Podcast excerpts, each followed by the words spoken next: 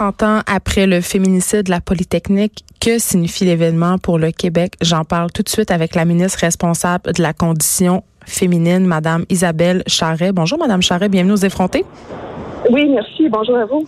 Écoutez, on commence tout de suite avec une statistique qui, moi, m'a un peu jeté en bas de ma chaise ce matin. Euh, selon les données de l'Observatoire canadien du féminicide pour la justice et la responsabilisation, un féminicide a été commis tous les deux jours et demi au Canada l'an dernier. Je veux dire, moi, dans ma tête, c'est une véritable crise de santé publique.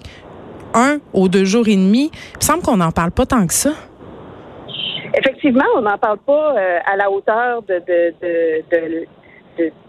du problème, puis de comment c'est persistant. Puis encore une fois, 30 euh, ans après les événements de, de, de, la Polytechnique, ça existe encore. Alors je pense que euh, bon, les, des, des, euh, des, activités de commémoration comme on aura aujourd'hui viennent nous rappeler justement que euh, les violences faites aux femmes existent encore, puis que le fait d'être une femme, ben, euh, euh, nous, nous expose encore en 2019 à, à des agressions, à, même à perdre la vie. Donc, je pense que c'est important de commémorer, bien entendu, la Polytechnique, mais aussi de, se dire collectivement que le combat n'est pas n'est pas achevé.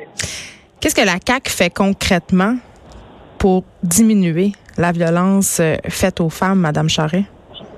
Ben, il y a, y a, différentes choses que qu'on fait, euh, bon, que ce soit dans, dans, dans, la sensibilisation, dans le travail transversal, parce que vous savez, euh, euh, sur plusieurs sphères, on, on, doit travailler, que ce soit en santé, que ce soit euh, en sécurité publique, que ce soit dans, dans tous les services qu'on qu'on donne aux femmes pour, mm. pour les accompagner, pour les sortir de, de situations qui, qui les mettent dans, dans en, en, état de vulnérabilité, mais de faire aussi, de faire en sorte que les femmes ont accèdent à, euh, à des lieux, à des, lieux de pouvoir, à des lieux décisionnels, euh, va aussi contribuer, je pense, à, contrer des, problématiques, de violence, va faire que les femmes vont occuper la place qu'elles méritent et euh, ben, peut-être qu'éventuellement la, société aura évolué, mais euh, il y a quand même dans, plusieurs sphères où il faut travailler pour euh, justement contrer cette euh, violence. Mais il y a deux affaires que vous avez dit que je trouve intéressantes. La première, on essaie de déployer des espaces pour que les femmes qui sont vulnérables,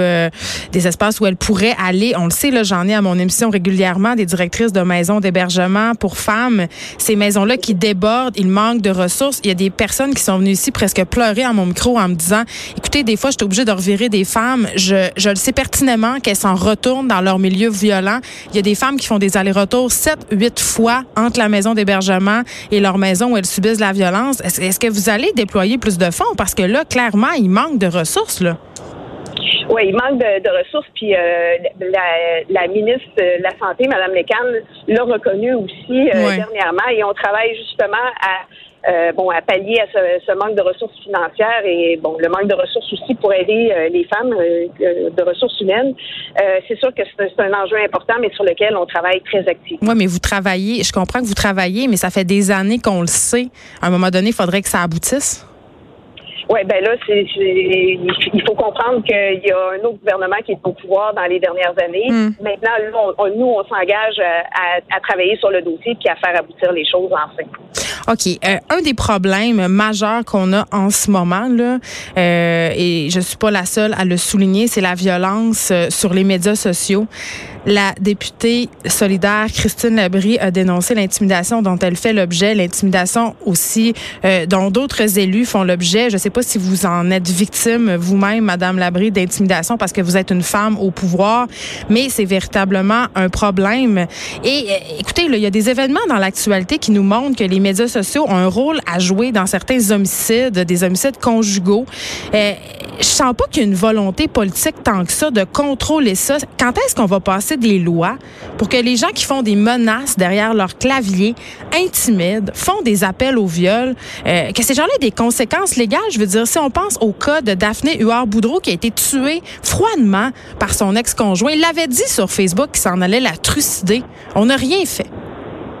Oui, ben en fait, euh, puis ça, je, veux juste vous reprendre sur le, la dénonciation de, de Mme Labrie. En fait, c'est un, un, travail collectif qui a été fait. Euh, bon, d'une part, on, a fait une activité euh, avec le secrétariat de la condition féminine, avec le cercle des femmes parlementaires, justement pour pour se pencher sur le dossier, parce que c'est un, c'est un c'est un phénomène qui est relativement jeune, hein, qui a pris des, des proportions euh, extrêmement grandes et qui sont euh, qui, qui, est quand même pas évident à euh, à jongler avec bon que ce soit le, le, le système judiciaire ou que, que ce soit le, la liberté d'expression et tout ça, il y, a, il y, a, différents angles qui sont quand même assez difficiles à, à, circonscrire. en termes de volonté, par contre, euh, je pense que là, ça a été établi. On a, on a fait une motion aussi euh, la semaine dernière. pas plus tard qu'hier, j'étais euh, dans une rencontre fédérale, provinciale, territoriale avec mes, mes homologues du pays, mm. où j'ai amené la question aussi, puis de dire, il faut vraiment se pencher sur le dossier parce qu'évidemment, euh, bon, il y a, des, choses de juridiction euh, fédérale, provinciale aussi, mais comment on va pouvoir justement contenir ce phénomène-là qui fait énormément de ravages, mais euh, définitivement qu'il y a une volonté politique pour, pour agir dans ce sens-là. Est-ce que vous avez déjà été victime, vous, Madame Charest, en tant que ministre, de propos haineux sur les médias sociaux? Ben, définitivement, comme à peu près tout le monde, euh, oui, j'ai été euh, victime de, différents propos. Par contre, je ne lis pas ces propos-là. Donc, les commentaires en Vous êtes bonne.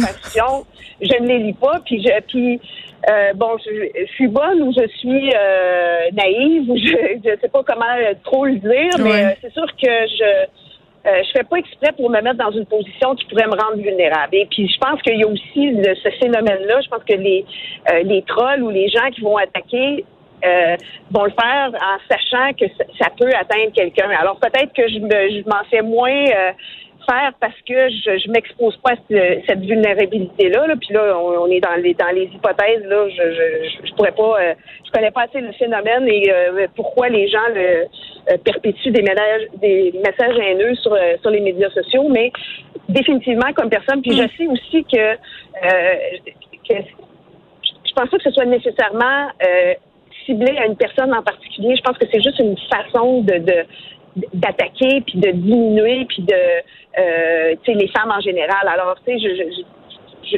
j'ai un détachement par rapport à, ces, euh, ces commentaires-là euh, qui peut-être me sert, mais au-delà de ça, je sais qu'il y a beaucoup de femmes qui sont euh, qui sont extrêmement euh, sensibles et euh, plus que préoccupés, là, c'est, qui sont excessivement affectés par ce genre de, de, de phénomène-là, puis de commentaires-là, et, il faut faire quelque chose parce que ça, ça n'a pas lieu d'être. Madame Charret, on parlait tantôt des maisons d'hébergement pour femmes.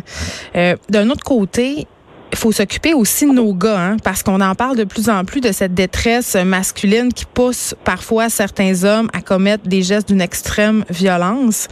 Pour eux non plus, il n'y en a pas tellement de ressources au Québec. Euh, ben, en effet, hein, y a, je pense que le, le, phénomène n'est pas exclusif aux femmes qui sont en détresse. Il y a des hommes qui sont en détresse. Puis, euh, je parlais justement euh, avec euh, avec un groupe qui, qui vient en, aide aux, hommes violents, mmh. qui nous disait que euh, on, on, a toujours l'impression que euh, les, les, hommes qui vont commettre des gestes violents sont des, des hommes qui ont été dans un espèce de pattern puis de, de, de, cycle de violence puis qui reproduisent ce qu'ils connaissent. Ben ça se peut. mais... mais mais là, ce qu'on apprend, c'est que de plus en plus d'hommes euh, vont faire commettre des gestes violents, puis pas parce qu'ils ont un passé de violence. Là, c'est, c'est comme euh, ils sont ils sont démunis, ne savent pas comment réagir, puis leur façon de réagir, c'est la violence. Et ça, je trouve ça excessivement préoccupant.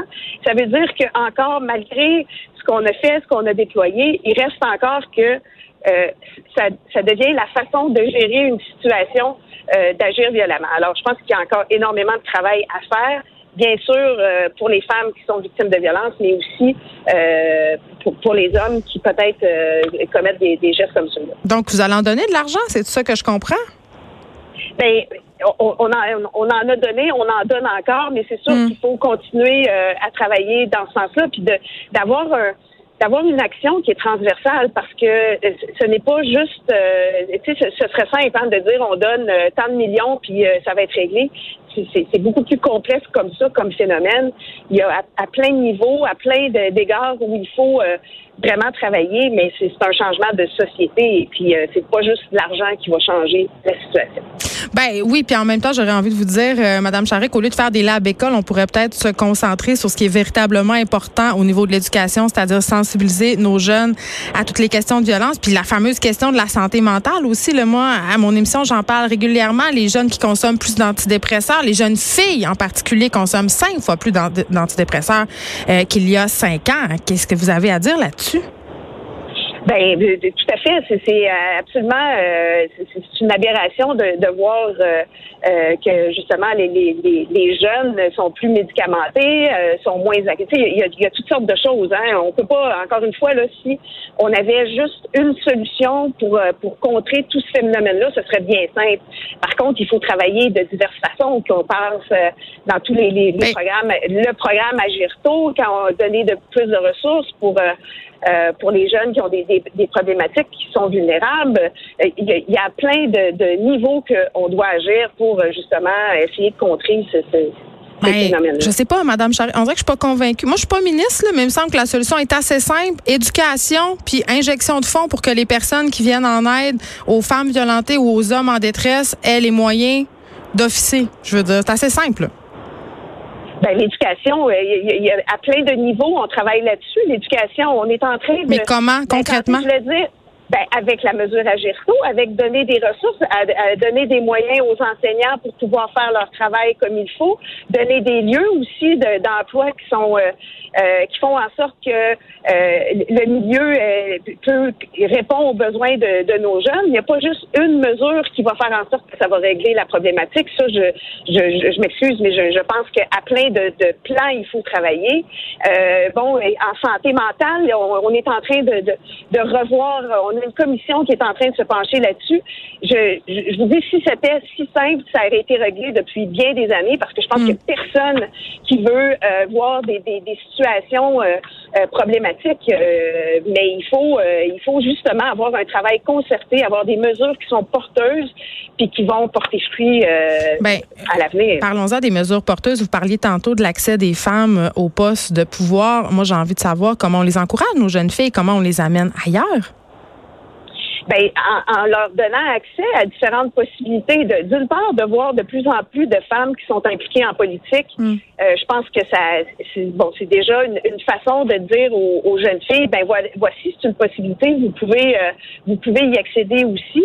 Mais en même temps, en ayant des femmes qui sont dans des lieux de, décisionnels, ça change un peu les pratiques, ça change les mentalités. Puis éventuellement, je pense que ça, ça va faire en sorte que de plus en plus de jeunes filles vont être intéressées.